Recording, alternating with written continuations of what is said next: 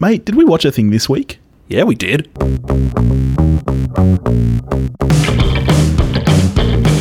Hey, hey, hey, welcome to We Watched a Thing. I'm Billy. Hello, Billy. How are you? I'm not too bad. How are you doing? I'm fine, thanks. Oh, And what's your name? Who remembers these things?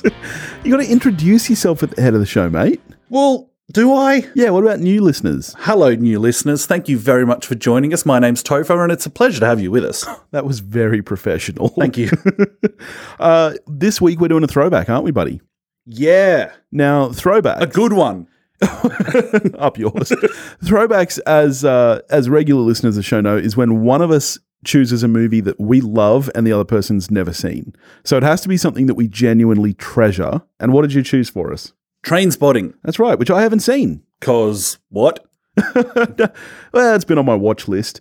Uh, Trainspotting, 1996 British black comedy, directed by Danny Boyle and starring Ewan McGregor, Ewan Bremner, Johnny Lee Miller, Kevin McKidd, Robert Carlyle, and Kelly MacDonald, based on the novel of the same name by Irvine Welsh and written by John Hodge. What's it about, Toph? The trials and tribulations of being a heroin addict in Edinburgh. Yeah, pre- that pretty much sums it up. And so when did you first see this film? Did you see it in 96 when it came out? I would. I know. Certainly wouldn't have seen it in '96. You- you would- Mum and Dad. No way was I watching Train Spotting in '96. But it, I mean, I would have seen it late '90s. Yeah, okay. Yeah, and what, what led you to it? Um, I w- word around the the kids at school was that it was cool, and that if I wanted to be cool, I should watch it. Did you like it the first time you watched it? Yes.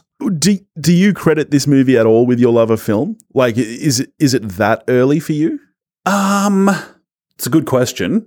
Um, not like no. I already I already loved movies. Yeah, Um, it would have been part of a period in my life of watching movies where you started to realize that you could do filmmakers could do more with a film than just plant the camera down and show things. okay, yeah, cool.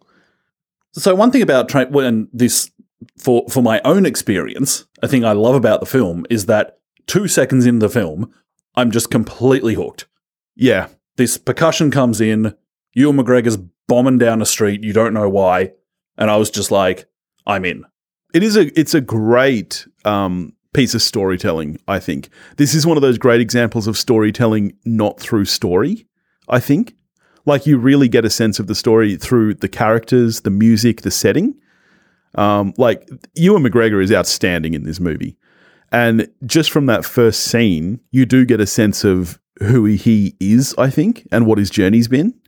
and it's it, it also that ties into also just the and this goes throughout the entire film really just the the sort of kinetic energy that the film holds through the performances the writing the music the camera movement it all feeds into this incredibly like it's, it's not a long movie Yeah, it's a tight 90 minutes, which Yeah. personally I love. and it's weird given the subject matter it's weird that the film carries as much energy as it does Yeah. and that Yep. it is as fun as it is Yeah. even though while there are scenes in the film Oh, it's Where where you're you're like- harrowing shit in Yeah. this movie. yep Like thi- this is a hard watch for me. Like it, wa- it was amazing how, like this is one of those rare movies that is both kind of so horrific and really hard to watch, and yet super engaging and fun at the same time, which is so rare. Most movies are one or the other. Yeah. But this this is a like you would definitely call this movie a comedy, It's yeah, And yet- it's funny. and yet there are moments where you were like, oh, f- just turn the screen Where- off. This is repulsive. yeah, there are times, and there's one thing that everybody comes back to where it's hard to look at the screen. Yeah, and I mean that that scene in particular, which we'll get to, obviously that is horrific. But even that aside, th- there are just pockets of moments where you're like, this lifestyle, this everything about what I'm watching is absolutely repulsive, and yet I'm enjoying this kind of dip into this lifestyle through watching this film. It's funny. There are there were people who who bagged the film for saying that it glorified the lifestyle. Yeah, I and I, saw- and was, I it, was Bo- like, was it Bob Dole or Sen- someone? Senator Bob Dole, and like the resp- my my natural response to that is, um, have you watched it? And uh, Yeah. as it turns out, the answer to that was no. uh, yeah, because th- this movie does not make me want to jump out and do some And that- heroin. like I, I've watched Trainspotting many times, and not one of those times have I got to the end of film and thought, you know what I'm going to do? Yep. yeah. And and yet it like it kind of makes it look cool at the same time, even though it's totally making it clear that this is an awful lifestyle. And and I was reading John Hodge, who wrote the screenplay, who is the original book is a series of short stories. It's not a narrative, Right, I as didn't know that. yeah, it's a series of stories about these people. And I do believe that you get the same characters dipping in and out, but it's almost more episodic, like a TV series. And when John Hodge and Danny Boyle went to Irvine Walsh and said, We want to make this a movie, I can't remember who it was who went to him before, but someone else had already tried to option it and they pitched it to him, saying, Oh, I, I see it kind of like basketball diaries. And Irvine Walsh was just fuck off because he didn't want it to be art house. And John Hodge said to him, Is basketball? I haven't seen Basketball Diaries. Is it an art house film? Oh, I haven't seen it either, but I guess Irvine Walsh thought it was. uh, and John Hodge said to him, "You know, I want the I want the movie to have a beginning, a middle, and an end. I want it to be a tight ninety minutes, and I want it to be something that everybody will watch." And I, I think they nailed that brief. Like, apparently, they spent weeks going through the book, picking out which chapters would work, which wouldn't, how they're going to turn it into a cohesive narrative. And I think the screenplay is incredible. It's no wonder that it got it got nominated for best screenplay, best adapted screenplay. I don't think it won. I don't know what else was up that year, but it, it's it's very well written. And one of the things he said was that they didn't want to glorify it, but they they wanted to show why people did drugs. Mm. Like because to those people, at least the first time, it's fun, and so they wanted to get that across while not glorifying it. And I think they nailed that. it's funny that I, and I, I I noted this on just when I watched it a week ago, and I noted just how little time screen time has passed when Renton decides to get off heroin. It's five minutes. Yeah, it's the f- it's well, I would have said it was pretty much the opening scene, Yeah, really. it's five- Yeah, I was like with the the DVD in because I'm old. I Yeah. have- I have those things. yeah, it's five. It's five minutes into the film, and Yeah. yet you feel at that point you already feel so ingrained into that group of friends' lifestyle. yeah. And you've only met them once. You, you get that opening scene where they're all shooting up. You see Sick Boy, you see Spud, and that that that really is your only introduction to these people. You learn nothing more about them really, and yet you know them. which is probably reflective of their life. Like they have nothing else going on. Yeah, that's true. Like this is heroin is their life. yeah, That's what that's what they do. Well, and, uh, And- that that's even said in the dialogue. I think when uh, I can't remember what the exact line is, but he basically says, "Once you become addicted, it it is a job. It it's." It's something that you think about every day. When you're not on heroin, you have to think about all these other things. But when you're on heroin, all you think about is heroin. And then it's interesting though that when Renton decides to get off heroin, it's it's a specific drug that he's deciding to get off. Yeah. The first thing he does is go to score some more drugs to help get off this drug. yes. And leads us to I, I think one of the greatest scenes in film history. the, the the worst The toilet worst in toilet in Scotland. Scotland. yeah. Do you remember me telling you this is like ten? ye- This is more than ten years ago. Me telling you the story of the worst toilet in England. I, I don't exactly recall, but feel free to tell the story. It came. I'm not going to tell the full story. You're about to be not surprised why, because it tags onto the end of another story from a trip to England, and it involved Guy Fawkes night and food poisoning. yep. Yep. So, at the end of this evening, where I had was coming, I was kind of at the back end of some food poisoning. Yeah. Um, and people can fill in whatever blanks they want as to how this day went for me. There came a point where, after a long and arduous search for a toilet, any toilet, I found at this train station in the town of Battle, I found this train station which had an open toilet. And it was the, it may still be the happiest moment of my life. Despite the fact that this toilet could well, like, it would not have been a stretch if this toilet had worst toilet in England written on the front. And yet I was like singing hallelujahs. it was so good. I love that scene, even though it's clearly just fucking horrific. Yeah.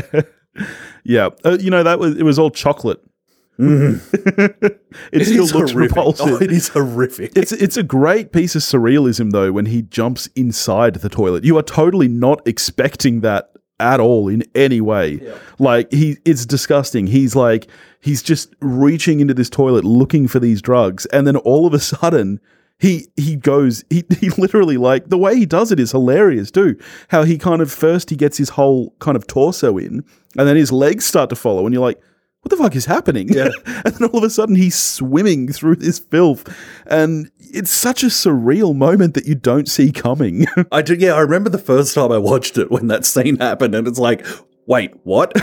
and it's so weird because it doesn't it doesn't really follow through the rest of the film like there's not a lot of surreal moments in the movie it's Yeah. a very grounded film in reality but you have this other weird moment where, like, cl- clearly Renton did not climb into the toilet and swim around in water, and yet the next time we see him, he's dripping wet.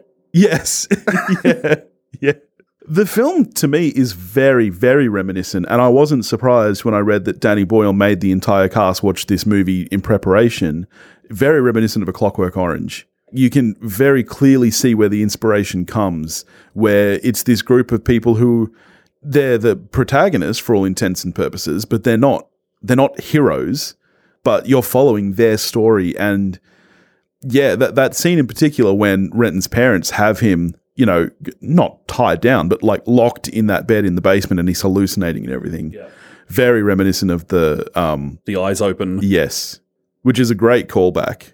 in that scene and in many other scenes, I love a bunch of the in camera effects in the movie. And it had to be in camera effects because, well, firstly, it's the mid 90s. And secondly, the budget was, what, like one and a half million pounds or something? Yeah. And so you have, you know, the shots in, in that particular scene, I'm thinking of the, the room elongating. Yes. You have a time, you know, the, the, the time lapse where he's at the bingo hall with his parents and he's just completely dead to the world as this stuff all happens around him. I love so much of the camera work in this film. Some of it, some of it tips over into style over substance, I think, Mm-hmm. in a really, in a really 90s way. Yeah. Um, but a lot of it, I think, is brilliant and serves the story Yeah. really well. No, I agree. I was going to bring up the camera work too, because for a lot of the movie, you sit there and you, you don't notice the camera work until you try to and think about, wow, this is actually a really well constructed shot. one that like is it would be easy the kind of thing that yeah is easy to miss but is really well done is when when they're at the pub and Begbie's telling his story that's barely a story. yeah, that was Begbie's story. That was it. that was Begbie's story. Um, that shot uh, this this shot of them in a bar becomes an MCU on Begbie which becomes a group shot and and it- it's a kind of one of those almost Spielberg one-its where it doesn't feel like an elaborate one shot and yet it's served several shots Yeah. in this one take. Yeah. And also, I suppose if you're shooting on a really tight budget, that's brilliant because you're like, great, I just got 30 seconds worth of film Yeah. from calling action once. No, I did. I did read that m- almost the entire movie. They only had one take Really? for, for every. Yeah, yeah. Which I think actually really does, uh, like it. Def- it fits the kind of grittiness of the story as well. But yeah, apparently due to budget, nearly every scene was like, no, we've got one take, and and it led to some really interesting practical effects as well. Like you know that opening scene where Renton does heroin and and you know the camera follows him as he falls back to the floor. They had special platforms and stuff built so that he could actually do that, and so the camera could you know follow him. Like just really interesting way of doing things. Yeah. And then the editing as well. Like, you think of scenes like when Spud is tanking the job interview That- that's such a And- great scene. That's probably my favorite scene in the film. and it just cut and it just it doesn't go too over the top in just making this thing a total blur it just cuts in these ways like just reframing shots even that it doesn't totally disorient you but it's just like wait what's going on of course he's on speed at the time yes. so it's this great reflection of his headspace yeah. while he's trying to not get this job Yeah, and I love that you can barely understand a word he's saying in that Yeah. scene as well. Like, the, so the book was actually written in Scots, which is very similar to English, but it's it's not English. Like you you can read it and understand the letters, but there's a lot of very different words. You know, things like, for example, "your" is actually spelled Y E R in Scots, which you think might just be Scottish slang, but that is the language of Scots. But when, you know, the movie, because obviously they're targeting an international audience, for the most part, they speak very traditional English. But I love that that scene, you cannot understand a word Spud is saying. and then you've got the um the shot in there's a nightclub scene where Spud's talking to Tommy in the nightclub. I love the fact that they subtitle that and just have Yeah. the music blaring. It's a good Yes. bit of filmmaking, I think. It kind Yeah. of reminds me of, and I thought it was great as well in, in Social Network, Yeah. where there's that conversation in the nightclub and you can barely hear them. Yeah. And people, apparently, people were saying to Fincher, like, I can barely hear him. It's like, I know. That's the point. They're in a nightclub. yeah, yeah. I love so much of the dialogue. Like, yeah, when even when when Gail is explaining to Spud that okay, we're going to do it tonight, and this is what I expect from you. Yeah. Just stuff like you know failure to meet to to meet these very reasonable expectations. Will, you know, there'll be a swift resumption of our no sex situation. Yeah. It's like people don't talk like that. But, No. but it's so great when. th- Like when that's the tone you've set and that's how everyone talks, it's fine. Yes. But provided you know that's like the universe you're living in. Yeah. And it's very similar to Tarantino dialogue as well, in that given how short the film is, so much of the dialogue you could look at and it seems irrelevant to the story. Like Yes. there's a lot of just people talking, which for for a movie that's so short, a part of you could go, why? But but that's exactly the point. That's why, because that is the storytelling, is the sense of these people and the way that they talk and communicate. Can you see the beast? I, the soundtrack for this film was great. Oh. too. was very very good. One of the greats. Yeah. All all the use of punk and of 80s pop and stuff, it just it works so well for the setting. And maybe, like, I mean, honestly, if it's not my favorite, it's on the podium of use of song in film. Lou Reed's Perfect Day in The Overdose Yeah. is just. If, if someone said to me, how, how well can popular music be used in film? That is honestly what I would point to. No, I get that. Yeah, apparently one of the other things John Hodges said when he was pitching it was that he, he saw it as like the Scottish version of Pulp Fiction. Mm. And you, you can see that even just in the soundtrack alone. Like Tarantino is another one who uses popular music very well. Yeah. And you can see that inspiration there in the soundtrack. Yeah, Born Slippy at the end of the film. Again, Yeah. it's just like it's like okay, yeah, you actually couldn't have picked a better song. That is so brilliant. And some of the again again with the editing, there's scenes in this film that are honestly like 15 seconds long. Yeah. It yeah. moves uh, for for a lot of the film. It moves at such a pace, like the uh, and like again with that conversation in the bar where where Spud and Tommy are talking, but also their respective girlfriends are talking in Yeah. in the bathroom. Yeah. and they're both kind of talking about the same thing, and the way it cuts together and then comes together with them face to face. What are you talking about? yeah. Fitball. But it- it's ama- like given how short the film is and how fast some of the scenes are, it is amazing what a sense of character and development you get. Like it- Tommy, for example, who you really ho- you have like two scenes of him clean, and you know you get that story about him and his girlfriend, and yet when he decides he's going to try heroin and then subsequently becomes an addict and later dies, even though that is all so condensed, it flows so nicely and you see that progression in the character. it's yeah, it's it's weird how just how bad you feel for Tommy for a guy Oh. who, whose screen time up to that point is minimal. Yes. And it, it's just such that extra layer too that you know that it's Renton's fault. Yeah. like the the entire reason that Tommy has gone down this path is because of that videotape and Renton knows this and still won't say to him I took it. Yep. like that is repulsive. so let's talk about acting because I think Ewan McGregor is outstanding in this film. He is perfect, as is the entire supporting cast. Even characters that have such little screen time, like Sick Boy. Sick Boy is barely really a part of this movie, and yet he has really permeated pop culture because he's done so bloody well. Like that scene, that horrific scene that we kind of touched on earlier, where you see the dead baby. And you realize that Sick Boy is the dad, Yep. and they don't even they don't tell you that.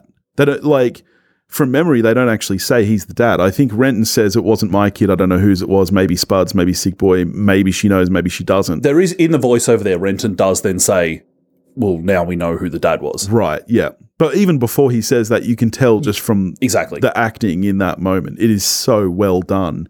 And I didn't, I'm assuming that you knew that this was a stage play before the film. And Spud was actually. Bremer played Renton. Yeah. Yeah. Yeah, which is that's amazing to me because he he is so good in that role of Spud that I actually I just kind of assumed that that was the kind of person Oh, I know. And he he, is. It's it's like when you see Kramer and you're like, okay, well, clearly Michael Richards is actually Kramer and he's not acting.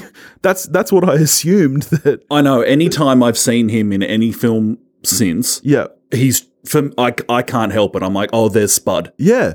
But he must be a phenomenal actor to be able to portray those completely two different personalities. To be able to play Spud and Renton, who are complete in a lot of ways polar opposites, he must be amazing. Yep. and no one knew.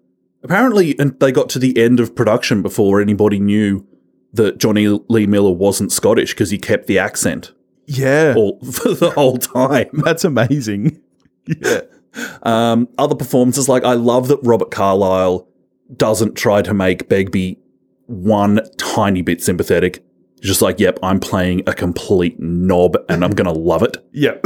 yeah. Um, the first acting, I think, first acting job, full stop, for Kelly MacDonald. It was, yeah. They actually, part of it was, from what I read, they wanted someone completely unknown so that people wouldn't be taken out of the fact that a 19 year old was playing someone schoolgirl, underage. yeah. So they didn't want someone that everyone knew was, oh, here's this actress. She's not really a schoolgirl. So they looked very hard for someone who had never done anything. She's so good, actually. And she got to the end, I believe. I don't, I don't think I'm making this up. I think she got to the end of shooting No Country for Old Men before anyone, before pe- some people on set knew that she wasn't American Oh, really? because she likewise just kept the accent between takes, and then broke out in Scottish, and people were like, "What?" Yeah, sh- uh, she's really great, and she's another one who has such little screen time, and yet like is is quite a large part of the film. You want to know uh, another fun fact? Always, So Johnny Lee Miller, several times, well, his character, several times in the film, he does, he's either talking about James Bond or occasionally doing a Connery. yeah. He is the grandson of the original M from the Bond films. No shit. There you go. That is a fun fact. I wonder if they knew that when they cast him or wrote that part. I bet they didn't because half his lines are talking about James Bond. Yeah. So that would be a serious rewrite. Yeah, it was particularly when he's when he's high. Like e- every time he does drugs, James Bond comes out. It's Another one of my favorite lines when Mother Superior says, knows a lot about James Bond films. And Ren's like, it's hardly a substitution. so let's let's talk about the kind of the, the final narrative then as it were because I, I like in hindsight knowing that the book was a collection of short stories i can really see that because the majority of the film is is renton swinging between quitting and using and quitting and using and then it really isn't until the last kind of 25 minutes or so of the film that the plot of you know that the drug deal comes up yeah. which in some movies that would be the entire plot, but here it's kind of your final third or less. The first time you saw this and and that's where it went, were you are you satisfied with the ending of the film, I guess is what I'm asking. I'm I, I'm certainly satisfied with Renton's ending. Right. Yep. It's my least favorite bit of the film. Is- Okay, is, is, that the final third. is the drug deal. Yeah. Yeah. but I think the way that Renton finishes up the film is perfect. I think it is. And I I haven't seen T2. I know that you have. I don't think there's any ambiguity in it. I feel confident at by the end of the film that he is going to stay clean. Again, I haven't seen T2 and now I actually really want to. But uh, I I feel so confident by the end that he yep, he's done it. He's clean. Do you get that sense as well? Or are you left a bit kind of, oh, how's it going to go? I yeah, I've always thought this could go either way. Really? Yep. Yeah, cool. And I, I love that moment when when Spud opens the the safe deposit box and there's there's his cash left for him. Even though Renton is kind of- he's he's a dickhead too, but even then he cares enough about Spud that he wants to give him his share. How could you not? Spud's poor little face. yeah.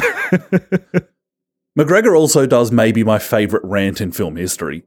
The ending that I choose life. No, no, no, no, no. When they're when they're out, up in the Highlands and he's just ranting on on the Scots. Yeah. Oh, it's the best. That that is that is a great scene. yeah. My entire family is half Irish, half Scottish. And my great auntie, she grew up in Edinburgh.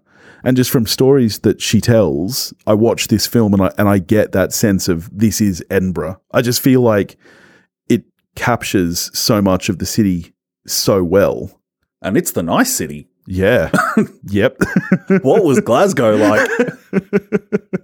All right. So, all in all, obviously, this is one of your favorite films of all time, which is why we're doing it. Yep. What's- it is like if someone if someone came to me and said, like, let's say someone who is now like 19 years old, Yeah. didn't live through the 90s at all, Yeah. and was like, if I wanted to, what like what what's a 90s movie?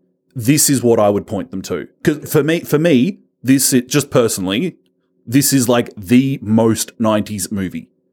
I can, uh, yeah, I can definitely see that. I think, e- especially in terms of, like you were saying before, the way that the cinematography to you sometimes, like you get that 90 cents. I know what you mean. Even if I think there are other films that maybe in their subculture capture the 90s more perfectly, I, this film, yeah, it's, it's a 90s film. I know exactly what you mean. Nothing more 90s than heroin. But al- also, how fucking scary is it that kids who are 19 weren't born in the 90s? That's messed up. And now I feel old. yeah. Um, but yeah, so yeah, obviously I do love this film. It's got I've, I've got a couple of minor quibbles with it. Like I love the style of the film. Every once in a while, that tips over for me. It's like okay, in this particular instance, I think you're trying a tad too hard. But I'm a nine out of ten. Wow, right. I, I do find it a hard watch. There were times where I was like, oh, why am I sitting through this? And yet, for the other 90% of the film, I'm like, this is such an enjoyable watch. I, I really enjoyed it. I'm an 8 out of 10. I, I think it's Danny Boyle's best film. And I don't think that there's a question there. Oh, I I don't yeah I don't think he's. I don't Top- think he's tops. ever come close to topping this. I say that as a Danny Boyle fan. There's plenty of other Danny Boyle that I like. Yeah, he's done good work, but, But- I, I think this is his. on the, on the day that Danny Boyle dies, when it says director of, I think if it's me writing the article, it's director of Trainspotting. it'll probably say Slumdog Millionaire. Ugh. like, let's be real. That's what that's what it's going to say. nah, people are b- no people aren't better than that. no, they're not. Good chat, Billy. so, all in all, yeah, definite recommend from both of us. What are we getting to next, Toph? Next, well, the next thing we're going to see and talk about is that Barry Jenkins' latest film has finally made it to this pocket of the world. Yeah, so we've been waiting for that for months. so we get to watch if Bill Street could talk. yes, which I'm I'm excited for. I still haven't seen Moonlight, as you know, and I will get to it, Sure. but I, I won't get to it before. I mean, you like telling people how much you're into indie films, except you just don't like watching them. that is an absolute untrue. okay. I would say that at least sixty percent of the films I watch are indie films. that I don't know if you believe what you're saying. I no, I think the ones I rewatch are. I think obviously for the show, a lot of the ones we watch in you know are, are your bigger blockbusters. But I the, if I sit down and choose to watch a movie, I'm generally chucking on an indie. You know, Jurassic Park wasn't an indie, right? um, but but yes, we're also going to have a bit of a pre-Oscars chat. That's right. On Monday we'll have a special episode out as we did last year with our Oscar predictions. Slash hopes. All right, but in the meantime, if you want to get in touch with us, you can do that at wewatchedathing.com or wewatchedathing at gmail.com. You can find us on Facebook, Instagram, and Twitter, all under the handle at wewatchedathing. If you want to help support the show, you can do that at patreon.com forward slash wewatchedathing. And in the meantime, watch people do, Toph. No, no, I'm I'm I'm done with you queuing me. I'm just I'm just I'm reclaiming it, Billy. Oh, okay, it's yours again? Yes, Okay. it's mine. All right. all right. and that's bye from me. Go watch a movie, everyone. Catch us.